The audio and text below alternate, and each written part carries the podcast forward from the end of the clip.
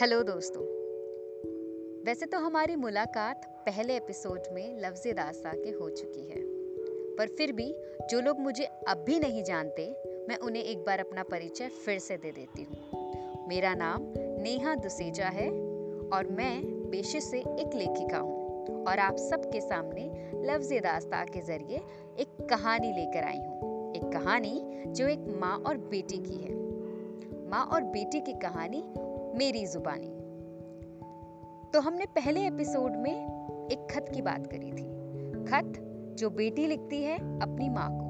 और हमने बात करी थी कि दूसरे एपिसोड में हम सुनेंगे कि एक माँ ने अपनी बेटी को उस खत में क्या जवाब दिया होगा। तो कुछ भी शुरू करने से पहले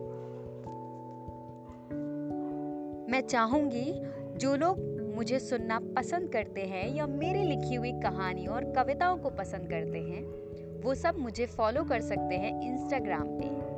कलम सहज की, मेरा इंस्टा हैंडल नेम है। आप वहाँ जाकर मेरे से जुड़ी सारी कहानियाँ, कविताएँ सुन सकते हैं। तो चलिए शुरू करते हैं एपिसोड टू का दूसरा लेटर जो एक माँ ने लिखा है अपनी बेटी को। जानती हूँ, बहुत दिनों से तुझसे बात नहीं हुई। तू काम में इतनी विलीन रहती है कि तुझे तंग करने का मन ही नहीं करता।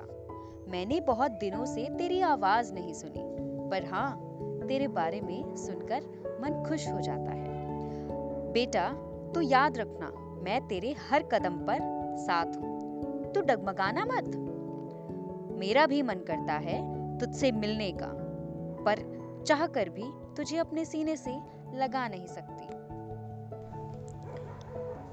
मैं जानती हूँ, तू हर रोज, तू हर रोज उस दरवाजे की ओर देखती है और मेरा इंतज़ार करती है। पर तू चिंता मत करना, मैं आऊँगी। मैं आऊँगी, सही वक्त पर आऊँगी। अच्छा चल, सो जा, वरना सुबह काम के लिए देरी हो जाएगी। तेरी प्यारी माँ। तो ये था एपिसोड दूसरा। जिसमें एक माँ ने अपनी चिंता जताई, अपनी अपना अपना प्यार दिखाया एक बेटी के प्रति कि तू जहाँ है, जैसी है, अच्छी है। तुझसे बात नहीं हो पाती, लेकिन तेरे बारे में सुनती सब हूँ। तो शायद हम मैसेज और फ़ोन की दुनिया में इतने खो जाते हैं, इतने विलीन हो जाते हैं मेरे दोस्तों कि हम भूल जाते हैं कि एक खत भी एक दौर था।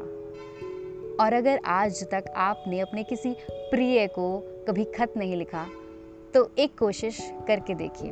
खत लिखना शायद मैसेज लिखने से ज़्यादा खूबसूरत होता है। उम्मीद करती हूँ आप ये ज़रूर कोशिश करेंगे और अपना फीडबैक मुझे मेरे इंस्टाग्राम हैंडल पे या इसके कमेंट बॉक्स में ज़रूर भेजेंगे। शुक्रिया। खैर एपिसोड की अंतिम चरण तो आ गया, पर मैं हर बार की तरह एक छोटा सा नगमा आपको और आपकी लव्ड वंस को ज़रूर डेडिकेट करना चाहूँगी। शायद आप भी डेडिकेट कर सकते हैं अपने खतों के ज़रिए। अच्छा लगेगा, करके देखिए। जब कोई बात बिगड़ जाए, जब कोई मुश्किल पड़ जाए, ना साथ मेरा